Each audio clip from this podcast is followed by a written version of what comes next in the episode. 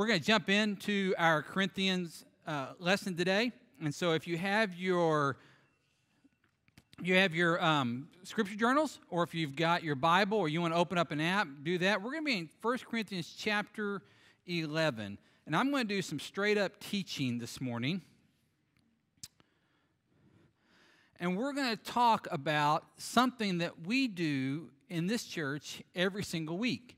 Now, you've often heard preachers say we need to practice what we preach.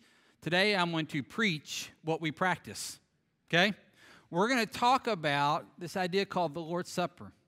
And I'm going to begin just by saying have you noticed the important role that it seems that we all have with food and meals when it comes to significant memories in our life? Most of our celebrations, most of our events that we want to mark something with, we have a meal. Now, it may be a very major one. We, we tend to think of Christmas dinner, Thanksgiving dinner. Uh, it could be a birthday meal.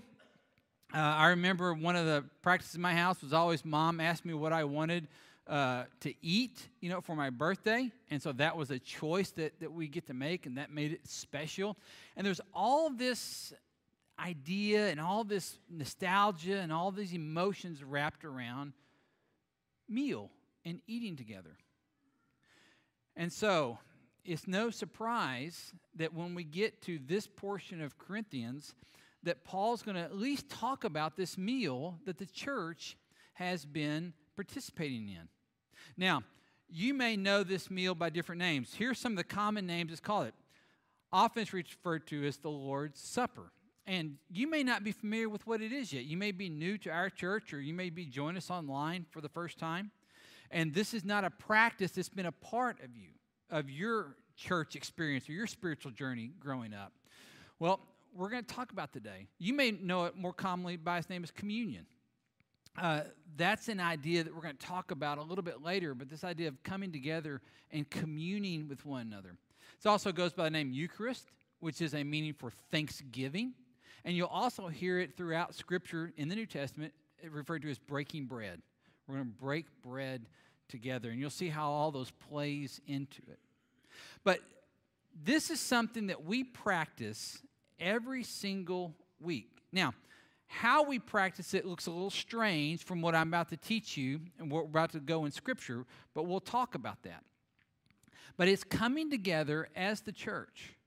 And so Paul is about to address the in chapter 11 is about to address their partaking of this meal together. And what I want to do is I want to give you a quick outline of the verses because we're going to be in the verses that Gabriel just read, but we're also going to be in the ones around it. Okay? So in 1 Corinthians chapter 11, and we're going to begin in verse 17. And so if you want to kind of make notes out in the margin, that's what we've got the journals for. We're going to talk about the problem, the practice, and the participation in it.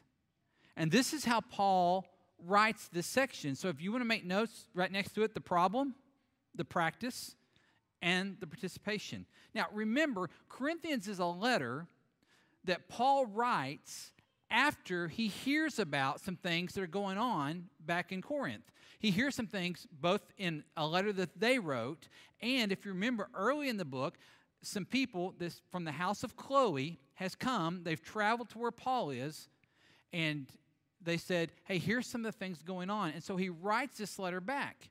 Now, Paul loves the people at this church. And you can only imagine that when they received the letter, kind of word went, Hey, Paul wrote us. You know, let's get everybody together. Every, nobody missed this coming Sunday because we're going to read together the letter of Paul. In fact, we're gonna we're not going to read it ourselves, so we're all we all get to experience it at the same time because Paul's written us a letter. Can you imagine bebopping into church that day? And then they say, Paul wrote us a letter. Now, they would have read the letter all in one sitting so they've already gone through some parts that would have made them squirm. Okay? They've already been some starts because how do I know that? Because you squirmed when we got to them. Okay? So there's, and it's not even directly to us. But now they're going to get to this section, and if they weren't squirming just yet, just put yourself in church that day, and you're sitting there, and this letter from Paul is being read, and we get to verse 17 of chapter 11. But in the following instructions, I do not commend you. Everybody in the church, they took a big gulp. Because when you come together, it is not for the better, but for the worse. Can you imagine how stinging this was to hear these words? For, in the first place, when you come together as a church, I hear there are divisions among you, and I believe it in part. For there must be factions among you in order that those who are genuine among you may be recognized. When you come together, it's not the Lord's Supper that you eat. For in eating, each one goes ahead with his own meal. One goes hungry, another gets drunk. What kind of church is this? What? Do you not have houses to eat or drink in? Or do you despise the church of God and humiliate those who have nothing? What shall I say to you? Shall I commend you in this? No, I will not. Go and be well fed. Peace be with you. Grace and peace. The problem.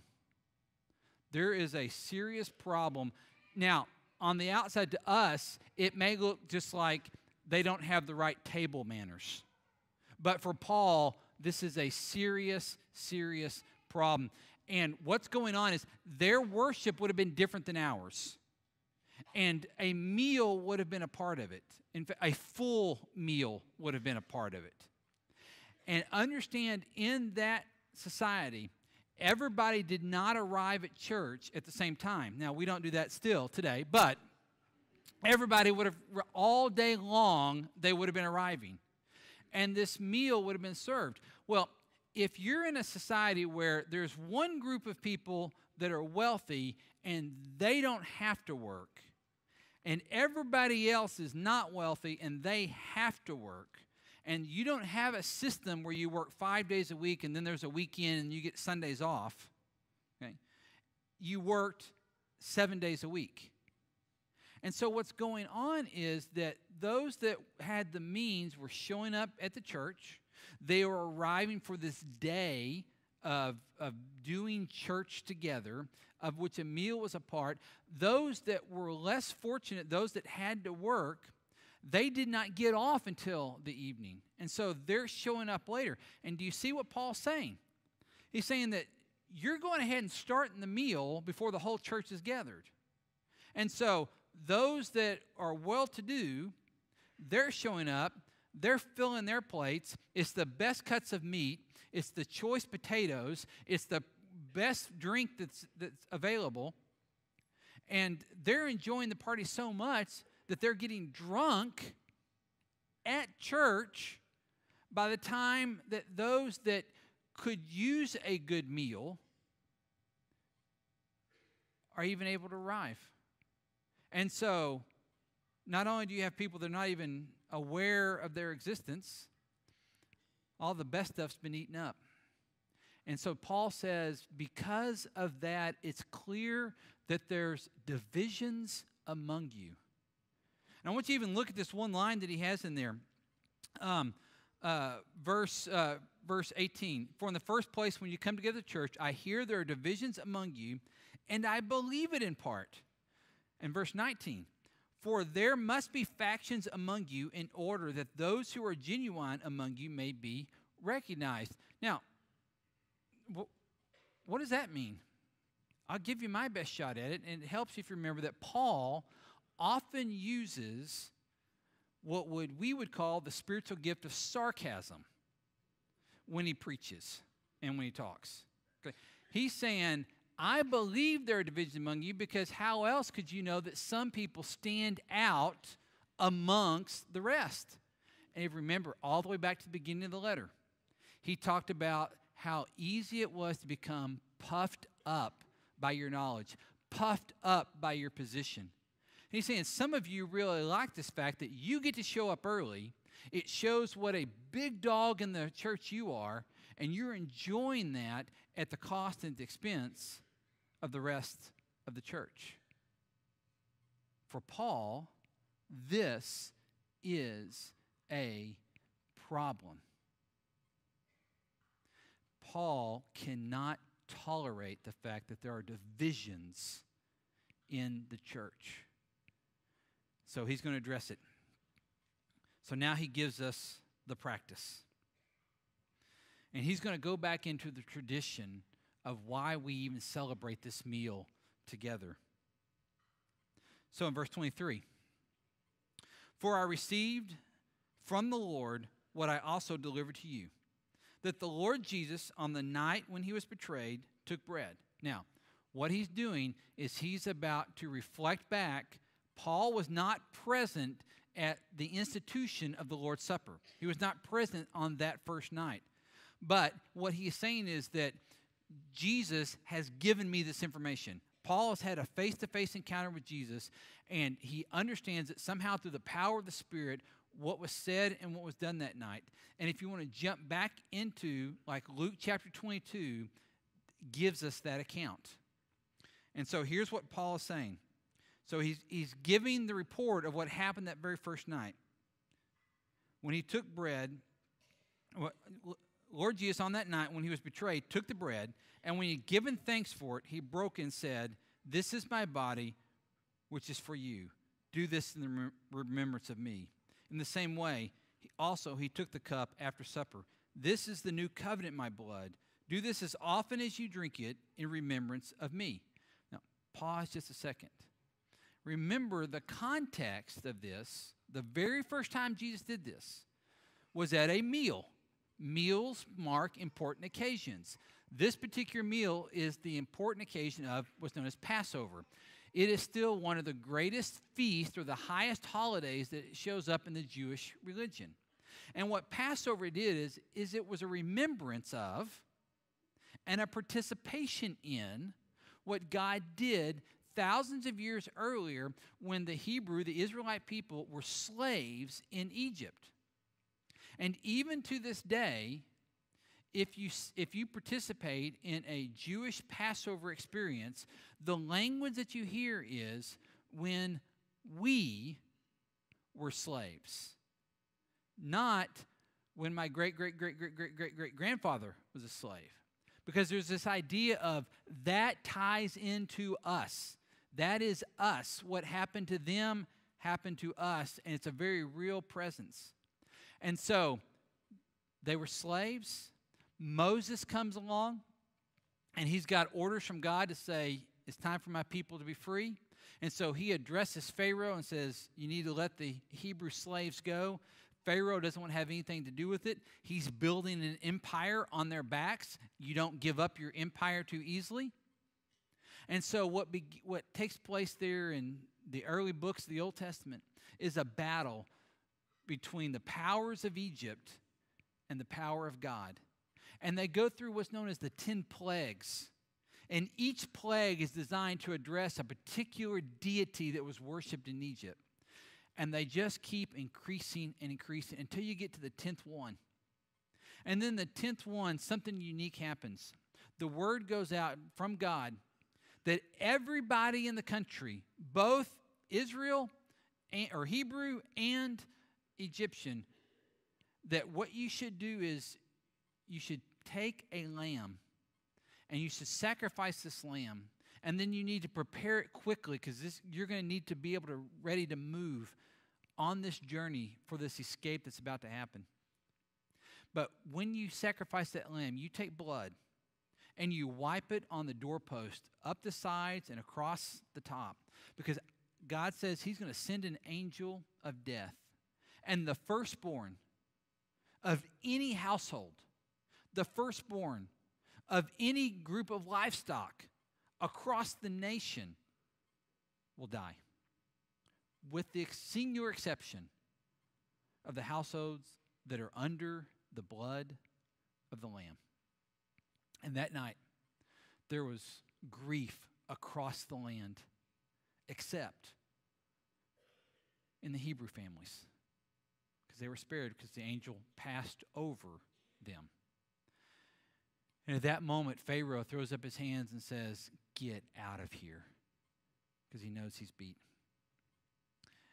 And that meal, that Passover meal they prepared that first night, that was practiced and rehearsed again and again, generation after generation after generation. And now Jesus gathers with his disciples just hours before his crucifixion. And he celebrates the Passover meal. And then he does something incredible, something that we would probably consider offensive if we'd been sitting at the table. He takes this meal that had always meant the same thing every time they'd come together. It always meant what God had done, what God had done, what God had done. And that means He's going to do that for us. And now suddenly He says, He holds up one of the cups, He holds up the bread, takes it in His hand, and He says, This is me. This is my body. This is my blood. And we are so used to that language that we lose how edgy that is, and the fact that what he's doing is he's saying, I'm the point of the story. I mean, I, I don't even know how to get close to make us feel the same way, but it would be kind of like on the 4th of July with all the fireworks going off. You stand up and say, Thank you, everybody, for celebrating me. I really appreciate the firework display. But that's not even, that wouldn't even be offensive. We would just think you're crazy. But what he's doing, he's saying, I'm the, every time you've practiced this meal, you didn't know about it, but you need to know that I'm the one that you've been waiting for. I'm the one. And they don't have it, that very moment, they didn't understand it. They were still confused. But they were going to quickly learn that it was His blood that we were going to come under and be protected by. That's why he finishes out. Paul, once again, back in 1 Corinthians, says this. Verse 26 For as often as you eat this bread and drink the cup, you proclaim the Lord's death until he comes. There's the practice. What Paul is saying, I mean, what Jesus was saying is that I'm reinterpreting this whole meal. The whole meal is about me now. And so every time you participate in this meal, every time you join in this meal, you're proclaiming something. And so, what I want you to understand is that every time communion is shared, every time communion is shared, the gospel is preached once again. This is why we do it every single week. Because every time we come back together, we remind ourselves and each other that Jesus sacrificed his body for me and for you. Every time we come together and we share the cup, we remember that his blood is what cleanses me. His blood is what saves me. His blood is what saves you. We do not come to the meal because we've earned a seat at the table. That's Paul's problem in Corinth. We come because it is our hope and it is the gospel message being lived out once again that when we come around this table, we come around as a body of Christ, that the gospel, the good news, is being proclaimed once again. That's what Paul is telling them. And he says the way that you're participating in Corinth, you're not proclaiming good news. You're holding up old divisions. You're holding up old, old separations that Jesus came to take down. You're not showing or demonstrating the good news anymore. That's why he's so offended. So let's end up this way. Here's the participation. He's going to give us a new way to participate in this. And this is why it's so important to him. Verse 27 Whoever therefore eats the bread or drinks the cup of the Lord in an unworthy manner will be guilty concerning the body and blood of the Lord. Let a person examine himself then, and so eat of the bread and drink of the cup. For anyone who eats and drinks without discerning the body eats and drinks judgment on himself. This is why many of you are weak and ill, and some have died.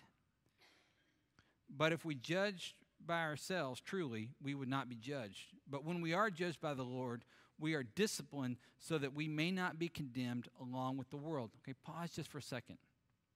Growing up, these verses scared me to death.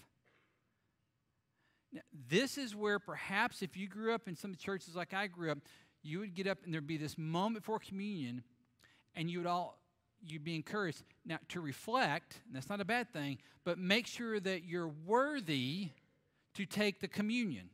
And what you were supposed to do is you were supposed to go through your mental memory and make sure that there wasn't some sin that you had committed that you hadn't asked God forgiveness for.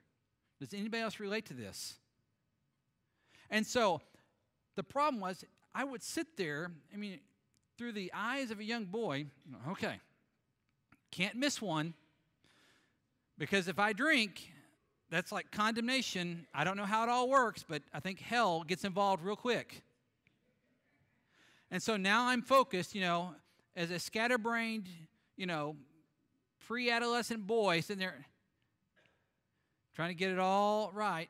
And then my brother kicks the seat next to me and distracts me. I'm thinking, great, now I'm condemned.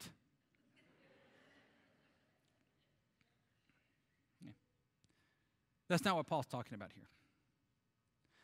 When he says you're taking it in an unworthy manner, he's talking about the fact that you're allowing the divisions that the gospel came to take apart to still exist. And in the very manner of your taking it, because some are taking it early, you're getting full, you're excluding others because there's a class system that takes place out in the world, and you're allowing the class system to live and thrive inside the church that's an unworthy manner because the gospel's not being proclaimed, and Paul will not allow the gospel to be silenced. And so, eh, what's incredible is Paul's got a fix for this. Paul's got a way to put this back together. And I want to show that to you right now. Look, look at what he says, and this is almost this is almost oversimplifying. It seems so simple that but it's so critical for Paul. Look at what he says. Verse 33. So then, my brothers, when you come together to eat, what's it say? Wait for one another. You need to circle that. That's Paul's solution. Unfortunately, somewhere along the way, we turned the Lord's Supper, the communion, into a very individualistic, that it's just between me and God. And all Paul is saying is, he goes, I'm not happy with what I'm hearing when you take the Lord's Supper. I'm glad you're taking it every week, but we got a problem. You're not proclaiming the gospel when you do that way. Well, Paul, what's the fix? Wait for one another? What do you need to do? You need to consider somebody else besides yourself. Paul has this unbelievably simple idea. And what he's trying to convey is this how we participate in the Lord's Supper proclaims what we believe about the gospel. How we participate in the Lord's Supper proclaims what we believe about the gospel. Will we let divisions be among us? Th- this is the, one of the reasons that as we talk about the vision that we have for this church over the next five years, that one of our components is that we are a diverse church because a diverse church proclaims the gospel. It says that the gospel is bigger, more powerful than anything that can divide us. And what Paul is speaking into this church in Corinth, and if you think we have class issues today, if you think we have racial issues today, it is nothing like what Paul was facing in Corinth. The whole society was based on these very regimented class systems, and you didn't move up and down real easily. He's saying, but when you come into the church, it has no place. And so we're going to be a diverse church. And so every time we get more diverse, racially, socioeconomically, through age, we proclaim the gospel more and more because we're saying the gospel is bigger than this. This is what God is calling us to. I, some of you call it, if you think about it, we call it communion. And I want to think about that word just for a second. I realize that's an English word, and so, um, but communion, if you think about that, it's got a lot of, of meaning in that word. So, first of all, we're coming together, we're going to commune. Now, there is a communion with God, but we're going to commune with each other. There's also the word we get community. It's an all together. We're in this together type. And so I have to at least be aware and, con- and aware and conscious of you and what's going on in your world if we're actually going to do this together. It's not just a vertical, but it's also a horizontal experience. We would never come to a meal together. I invite you over to my house. Hey, I want you to come eat with us. We've set out a great table and then we sit down and the food's served, and then you say, Hey, thanks for inviting me. And I look and go, Shh. Shh.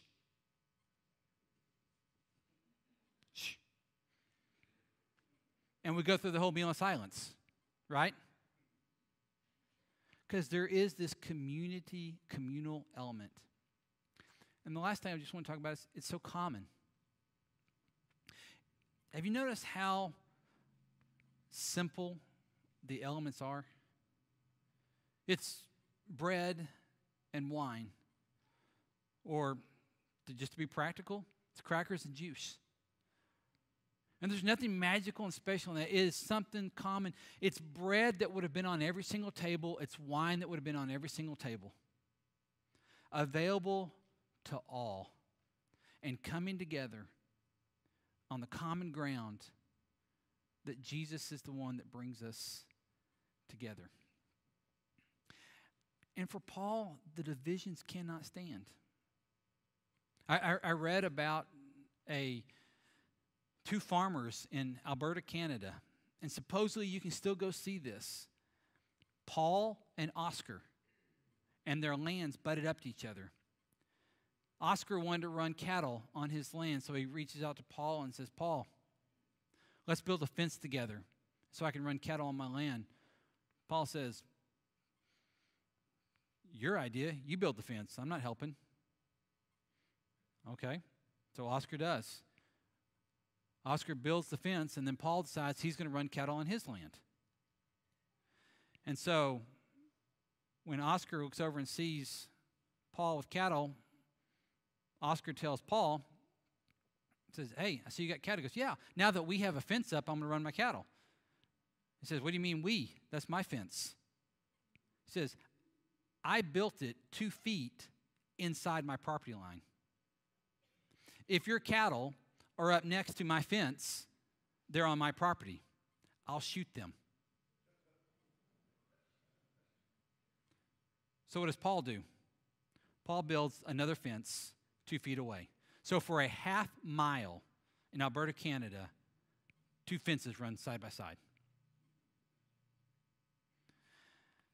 we are so better at building walls and fences and divisions than taking them down, right? That's why it is a supernatural, Holy Spirit powered event when we come together and we share in the supper and the walls come down.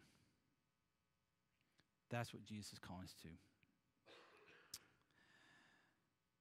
And so here's the last thing that I want to challenge you with. And I think we've all got to remember this one. Remember, it's the Lord's Supper, it's not your supper. We are all guests at the table, and Jesus is the host. That's the power of it. So, what that means is, I don't get to pick the seating chart, and I don't get to pick the invitation list. Because Jesus is the one that's inviting all. And he's inviting a wide, diverse group. And he's not inviting only people that are church people. He's not inviting only people that can afford a certain kind of clothes or can afford a certain kind of lifestyle. He's inviting all who would say, I'm hungry for what you have to offer. I've shared it before, but love the story. It's a true story. 1990, there was a bride in Boston. Her and her fiance came together and they planned a lavish wedding and reception. And so they go down to the Hyatt Regency in Boston and they put down all the deposit and all the money for an incredible banquet. And if I if the article is true, it's $35,000 that they were investing in this. And it was going to be quite the affair. And that's going to take, there's going to be tuxedoed waiters. And champagne was going to flow, and it was going to be the best food that the Boston Hyatt had to offer. About a week before the ceremony, the groom gets cold feet and he's gone. He's out. The distraught bride goes back down to the Boston Hyatt and pleads her case, and they say, I'm sorry, but we've already purchased the food. Our refund policy is this you can get a small fraction back, or you can have the banquet. This bride decides to have the banquet. And what she does is she sends word to homeless shelters, rehab clinics, people on the street that there is going to be a feast and you're invited. So the big day comes, and people pushing shopping carts, carrying bedrolls, people that had not had a chance to shower are walking into the Hyatt and they're being greeted by waiters in tuxedos and they're being escorted to seats they say, This is your seat. Sit here. She made one change. She changed the menu to boneless chicken in honor of the groom.